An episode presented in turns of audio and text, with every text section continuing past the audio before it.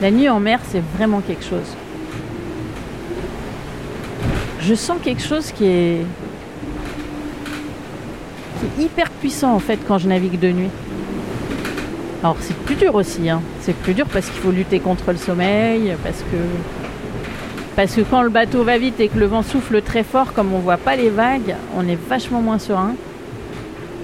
Il y a beaucoup plus de peur la nuit, il y a plus d'appréhension, mais il y a moins de confiance. Mais en même temps, il y a un truc très particulier qui fait qu'on est, je sais pas, tout proche de soi. Par exemple, c'est la nuit que j'ai le plus envie de partager. J'ai envie de raconter, j'ai envie de. C'est tellement puissant ce que je vis que j'ai. Waouh! Il y a vraiment ce truc particulier à la nuit. Je sais pas, comme si c'était l'envers du décor. Parler à un micro comme ça, toute seule dans mon bateau, j'ai jamais fait ça. C'est une expérience nouvelle. J'aime bien. J'ai l'impression de me confier à quelqu'un. Une oreille qui m'écoute. Ça me donne le plaisir de partager. L'idée, c'est de rester, moi, dans mon élément, dans ma bulle, dans ma solitude, mais en même temps de la partager. Et en fait, là, moi, maintenant, je suis dedans. Et il n'y a qu'en étant dedans que, j'arrive à, à vraiment le vivre. Pleinement sans transformer le truc après en disant ouais mais j'ai eu froid mais ça m'a tellement fait grandir. En fait euh, bah là j'ai froid. Et j'ai envie de rentrer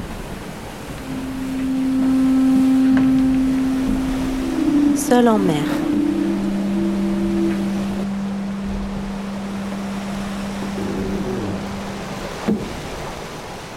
Isabelle Yoshke fait partie des rares navigatrices qui tentent le vent des globes, cette course au large autour du monde, en solitaire, sans escale et sans assistance. Elle skippe l'IMOCA MACSF, un bateau de 18 mètres extrêmement technique. Je suis Aline Pénito, bien petite navigatrice en comparaison. Et voilà qu'en papotant avec Isabelle sur les pontons de la base à Lorient, elle m'embarque dans une envie de podcast. Une chose en entraînant une autre, j'ai mis dans les mains d'Isabelle un enregistreur et je lui ai montré quelques rudiments.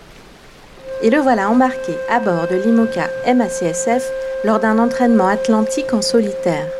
Un long entraînement de 20 jours où Isabelle aime, dit-elle, se perdre dans l'océan et que cela dure longtemps.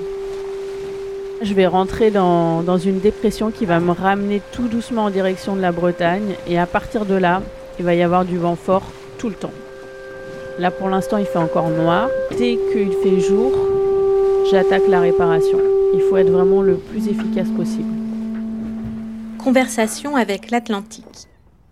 Troisième partie, le retour à l'Orient.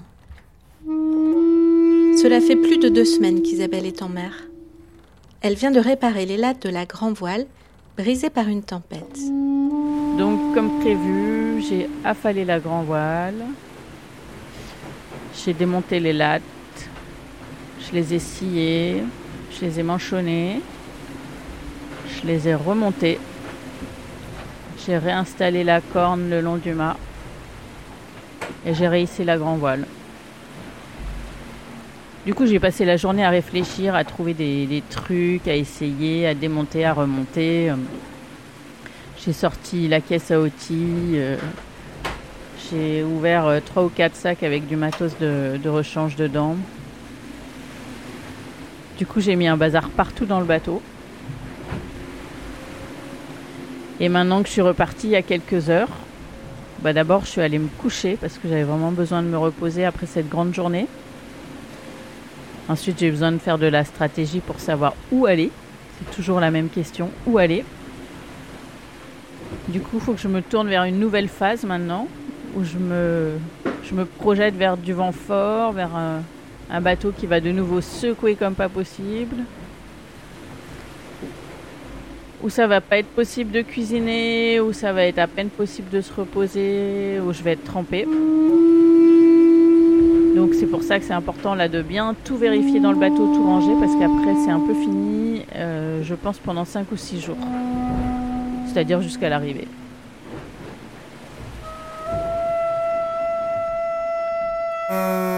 Le 3 à 18h21. Marine View. Coucou Isa, comment ça va? Le 3 à 20h48. Coucou Marine. Ça va, tout est réparé. Ça a été long et galère, mais c'est tout bon. Le 3 à 20h48. Repose-toi bien si tu peux.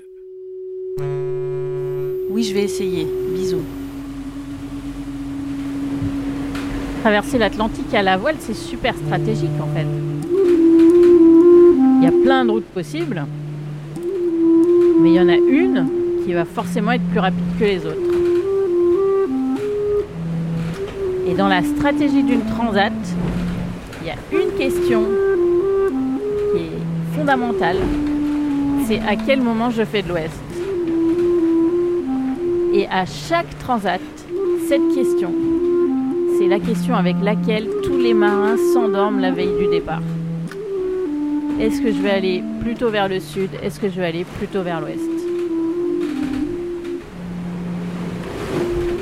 Et après, il y a le marin. Donc là, l'idée, c'était à la fois d'éprouver le bateau, mais moi aussi que j'apprenne à naviguer sur un bateau qui va plus vite, qui est en fait euh, différent dans son comportement. Et alors la différence, je la sens. C'est carrément pas la même et c'est pas forcément facile. Et puis moi, retrouver mes marques aussi dans, dans, ce que je connais de mon bateau, dans ce que je connais de la navigation en solitaire.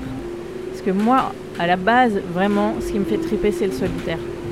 Je suis vraiment là, je le dis tout le temps, moi je suis là pour le solo. Mais c'est pas parce que j'adore ça et que je me sens faite pour ça que c'est pas dur de se remettre dedans, que c'est pas dur de bah, la nuit de devoir faire ces, manœuvres toute seule quand il y a du vent fort et que je me waouh des fois je me sens ouais je, je me sens seule quoi dans dans, dans l'action à me dire oh qu'est-ce que ce serait bien d'avoir quelqu'un pour m'aider. Puis il y a le côté physique aussi. Parce que physiquement c'est quand même un bateau qui fait à peu près 9 tonnes avec des voiles les voiles d'avant que je dois transporter à chaque fois que je fais une manœuvre, la plus lourde, elle pèse dans les 80 kg. Et moi, je pèse à peine plus de 50 kg. Et ça, mon corps, faut qu'il soit habitué à ça. faut qu'il soit habitué à un moment donné à traîner un espèce de paquet qui en plus qui est tout plein d'eau, donc qui est encore plus lourd parce qu'il est rempli d'eau. Être capable de traîner ce corps mort pour aller le hisser, le dérouler, le border et tout ça. Et ça, c'est pareil, on a beau faire de la muscu. Euh, moi, je fais beaucoup de pilates, euh, je fais beaucoup de prépa physique à terre, mais en fait, c'est vraiment en mer que je prends mes repères de, de tout ça et que mon corps y prend ses repères.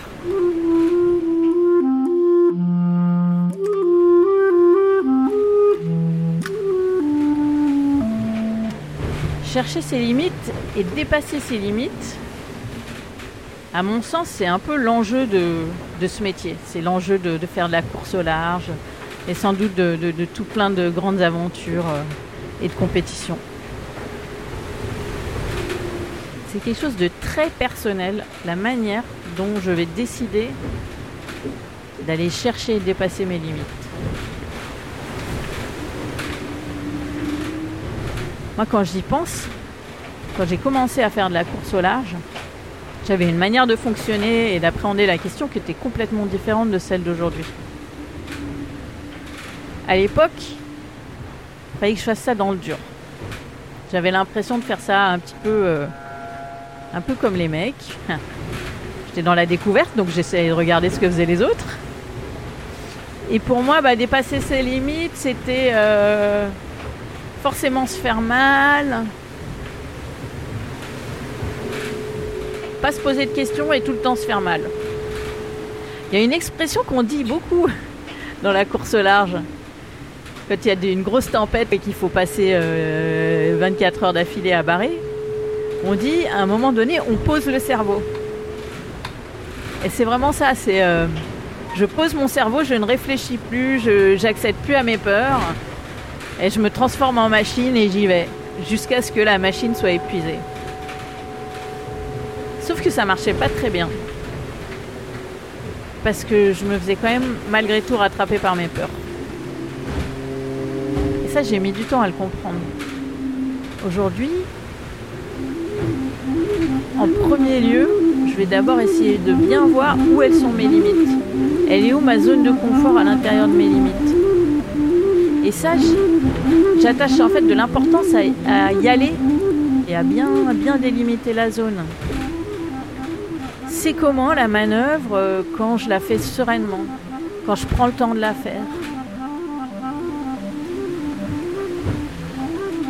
C'est comment traverser le front euh, légèrement sous-toilé plus que légèrement surtoilé? Et après, il y a le moment où on va dépasser ses limites. Et moi, je trouve que ce moment-là, il va transformer mon potentiel, d'autant mieux que j'ai bien défini le contour de mes limites. Pour moi, c'est vraiment une démarche, quoi. De se dire, là, j'ai fait un truc que j'aurais jamais osé faire. Et je l'ai fait sereinement. C'est un truc après qui ne s'oublie plus. C'est voilà, le potentiel là, tac, il a grandi, ça c'est sûr.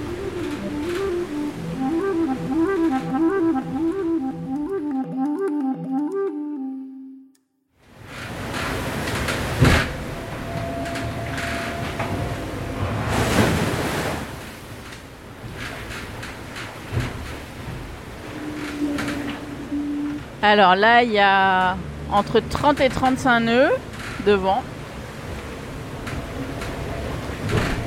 Le bateau navigue euh, entre 20 et 30 nœuds.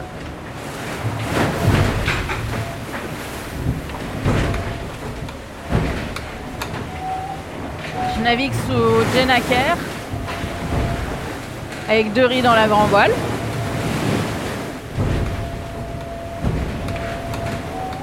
Ça fait un beau coin infernal.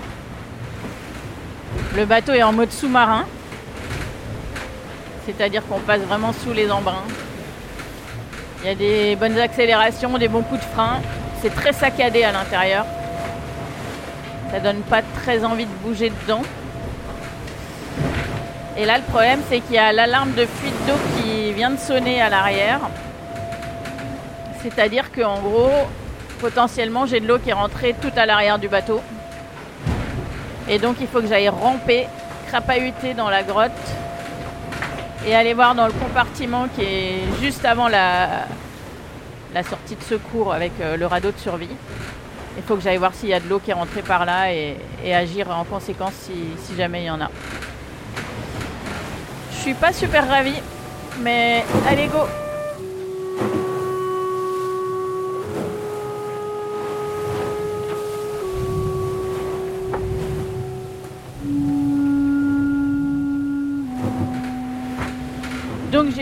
d'eau tout à l'arrière par le capot de sortie euh, en cas de chavirage. Parce qu'en fait il y a quelque chose qui obstrue la fermeture euh, du capot. Donc ça va être à surveiller. Pour l'instant c'est difficile pour moi d'agir parce que le bateau avance beaucoup trop vite. Et les vagues de derrière en plus euh, vont m'empêcher d'ouvrir le capot pour mieux le refermer. Sinon, je vais, laisser rentrer euh, toute l'eau des vagues dans le bateau. Donc, je vais attendre que le vent se calme un petit peu. Mais malheureusement, il va, pas va pas vraiment se calmer beaucoup. Il va, il va descendre un peu euh, dans la journée.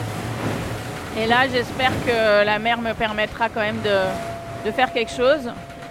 Et si ça ne marche pas, il bah, faudra que j'aille éponger euh, toutes les deux heures à peu près.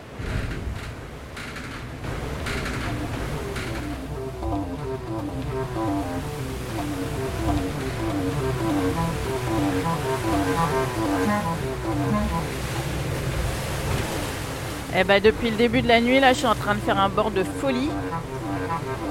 Le bateau avance comme une balle. Il atteint régulièrement sa vitesse max qui est autour de 32 nœuds. J'ai dû bien réduire la voilure parce que le vent souffle fort, entre 30 et 40 nœuds. Et je suis assez contente de moi parce que cette nuit j'ai réussi à dormir. J'ai réussi à m'allonger, à, me détendre euh, dans ces conditions. Donc ça pour moi c'est pas forcément évident. Et là euh, je suis assise au poste de veille. Je regarde les embruns euh, s'écraser sur le roof du bateau. J'écoute le comportement du bateau pour voir si si tout est juste, il y a beaucoup beaucoup de bruit. Là c'est un peu infernal. Et en fait moi j'essaye de décortiquer les sons qui pourraient me paraître bizarres. En fait je trouve ça assez dingue de me dire qu'on réussit à s'habituer à ça. Les premières navigations que j'ai faites sur le bateau avec les foils, ça m'a fait tellement peur que je suis allée voir tous les gens que je connaissais qui avaient des feuilles et je leur ai demandé mais comment vous faites pour supporter ça Et ce qu'on m'a répondu c'est tu verras, tu finiras par t'habituer. Et là je suis en train de me rendre compte que, alors je suis pas encore habituée, mais je sens qu'il y a quelque chose déjà qui a changé. Voilà, j'accepte la vitesse, j'accepte tous ces mouvements super bizarres euh, et inconfortables.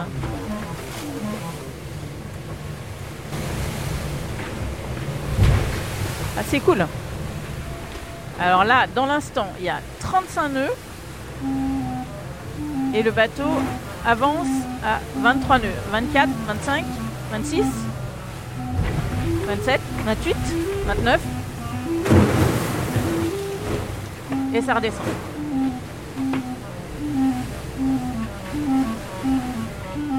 Hop, et là on se repose un peu jusqu'à la prochaine accélération.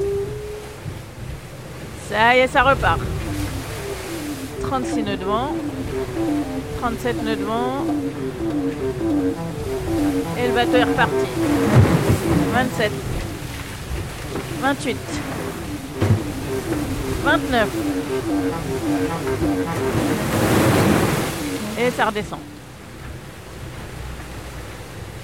C'est drôle, hein je pourrais passer la journée comme ça.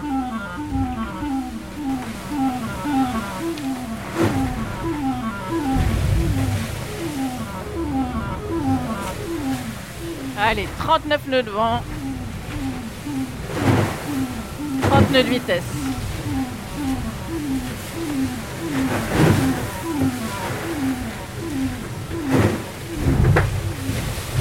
31 nœuds de vitesse, 39 nœuds de vent.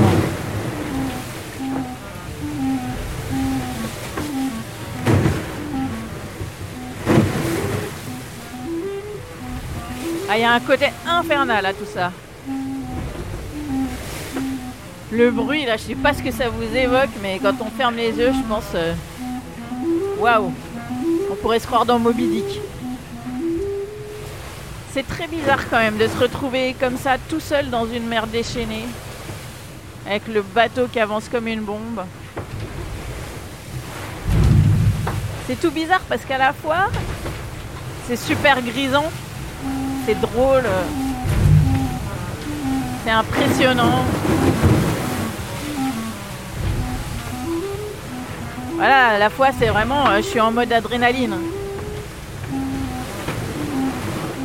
Et en même temps, il y a un petit côté où on se sent quand même tout seul. On se dit, oulala, faudrait pas qu'il y ait un problème là maintenant.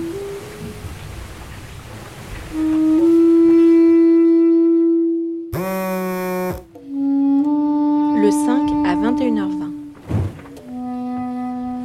Hello, souci à bord, la gaine de Driss de GV a pété.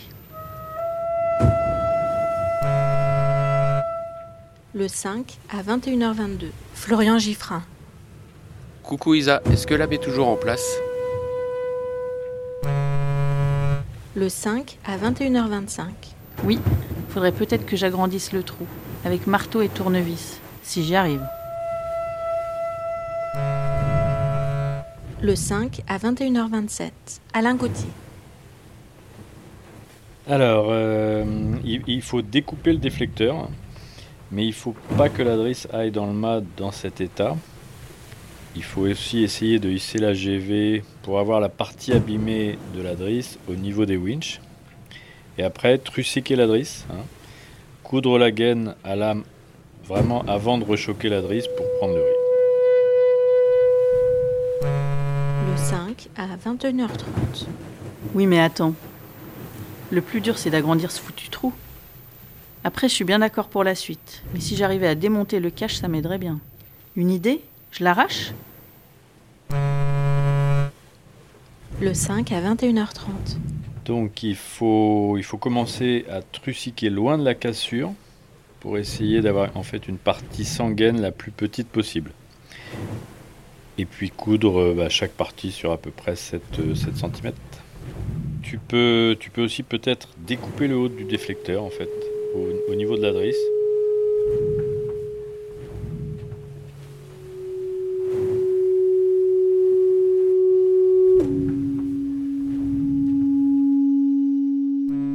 Le 6 à 1h27. Je sais pas si vous dormez. Le cache est-il indispensable? Je vais pas pouvoir remettre les écrous. Du coup, soit je le mets pas, soit je le colle au Sika.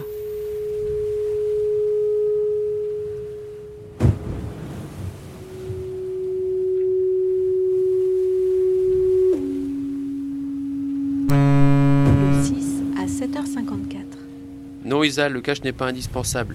Il empêche une partie de l'eau de rentrer. En revanche, il faut que tu bouches le trou des vis pour que l'eau ne rentre pas dans le bateau. Top la réparation. Le 6 à 9h42. C'est bon, j'ai ouvert le cache et j'ai eu le déflecteur. J'ai accès à la drisse. Je vais réhisser tout doux.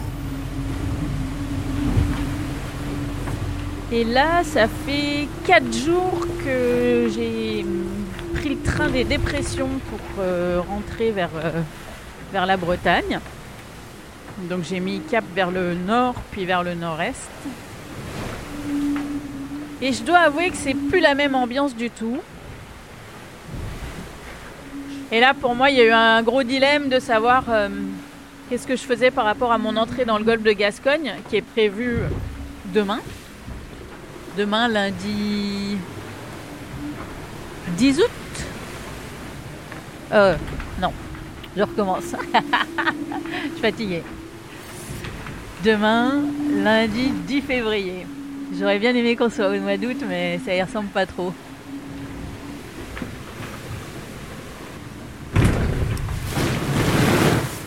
Donc la question qui s'est posée à moi, c'est est-ce que je est-ce que je fais ma route juste pour rentrer et euh, je continue d'aller au plus vite comme si j'étais en course et en entraînement? Ou est-ce que je la joue euh, sécu Sachant qu'il y a à peu près 7 à 8 mètres euh, de creux qui sont prévus dans le golfe de Gascogne au moment où moi j'aurais dû y rentrer. Voilà, donc la question elle s'est posée, mais finalement elle s'est pas posée si longtemps que ça. Parce que 8 mètres de creux dans la remontée euh, des fonds, ce qu'on appelle euh, le plateau, euh, le plateau occidental. En fait, euh, la profondeur, elle passe de quelques milliers de mètres de profond à quelques centaines de mètres, genre de 3000 mètres à 300 mètres de profondeur. Donc là, ben, c'est vrai que moi, je me sentais pas trop rassurée de, de traverser cette euh, zone qui finalement est peut-être une des plus dangereuses de nos régions. Voilà, du coup, le choix que j'ai fait, c'est de ralentir ma route, de la rallonger et d'arriver un peu plus tard dans l'entrée du golfe de Gascogne pour euh, le plateau continental. Voilà, encore un truc. J'ai dit occidental tout à l'heure. Continental. Encore un truc qui dit, qui montre combien je suis fatiguée. Je trouve plus mes mots. Mais ça, c'est peut-être Alzheimer. hein. Donc j'ai décidé de rallonger ma route et d'arriver un petit peu plus tard à Lorient que ce que j'aurais pu pour laisser passer le gros du vent et surtout le gros de la mer et une mer très chaotique sur la remontée du plateau continental. Ça y est, j'ai réussi à le dire.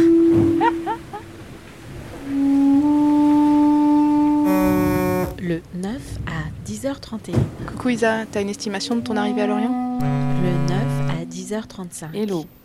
Pour l'instant, les conditions me feraient arriver dans la nuit de lundi soir. À suivre. Le 9 à 10h37. Ok, c'est noté.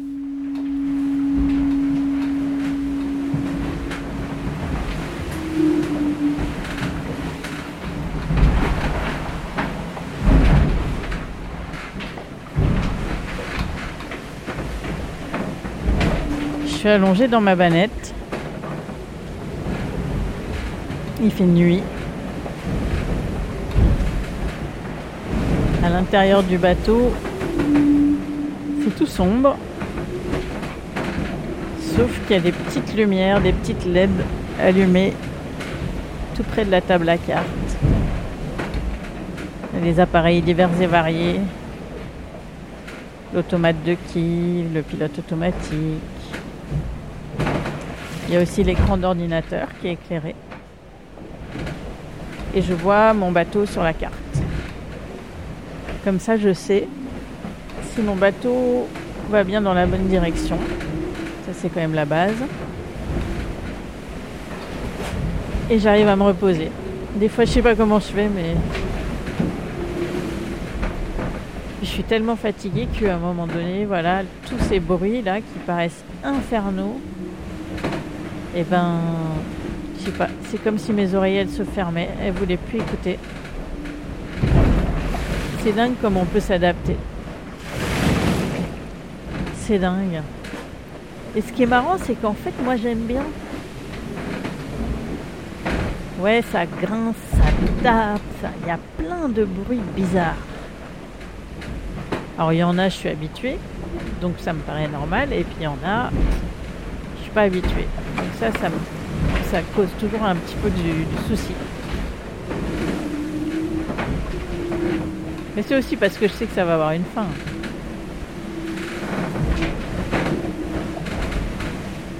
Autant dehors, il y a, y a vraiment un accord qui se fait avec, euh, avec l'océan, avec le ciel, avec les étoiles. En fait, dehors, euh, la nuit, je me sens vraiment tournée vers l'extérieur. Autant à l'intérieur du bateau,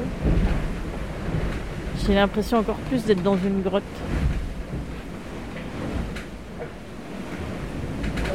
C'est marrant.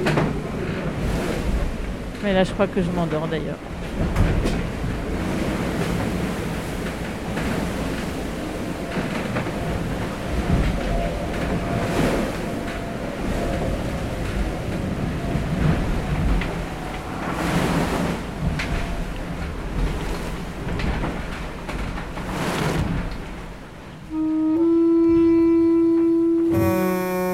Le 11 à 14h09.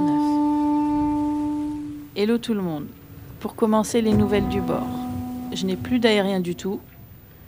J'arrive plus à choquer la troisième bosse de riz. Si le vent ne mollit pas, je peux être là dans 6 heures. Si le vent mollit franchement, je peux couper cette satanée bosse. Le 11 à 14h29. Ok, ouais, ok, bien reçu.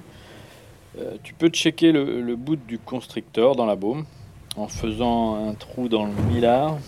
Sinon, euh, bah, sinon, tu coupes en reprenant bien les lésiers à fond pour pas se retrouver sur la branche que tu scies. Le 11 à 14h40. Yes, bien vu pour les lésies. La bosse a lâché. L'affalage va pas être simple. Je suis dans 40 minutes à 1 heure à l'entrée de la passe ouest. Alain Gauthier. Pouce levé, pouce levé, pouce levé. Pour moi, quand on revient, on revient toujours avec quelque chose d'autre.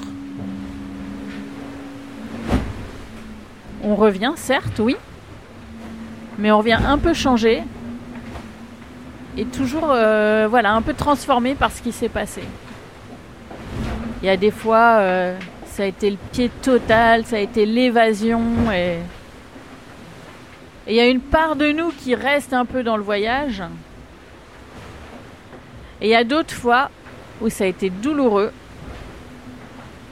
Et là, pour moi, c'est un peu le cas quand même. Et j'ai l'impression que oui, je vais revenir et, j'en ai envie. Et que en même temps, il va falloir digérer tout ça. Il va falloir encaisser une phase de, ouais, de, de digestion, de repos, de, de pas chercher à tout comprendre. Pas forcément rester dans, ses peurs, dans les appréhensions de mais si, oh là là, si c'est compliqué l'hiver prochain. Mais plutôt de, prendre. euh, voilà, laisser infuser tranquillement ce qui s'est passé. Et, et ce qui est sûr, c'est que la prochaine navigation, elle aura une autre couleur. Ça, j'en suis sûre.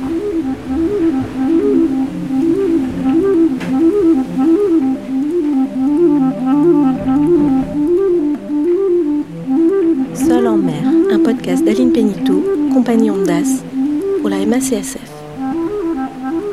En fait, je me rends compte, je sais pas quoi penser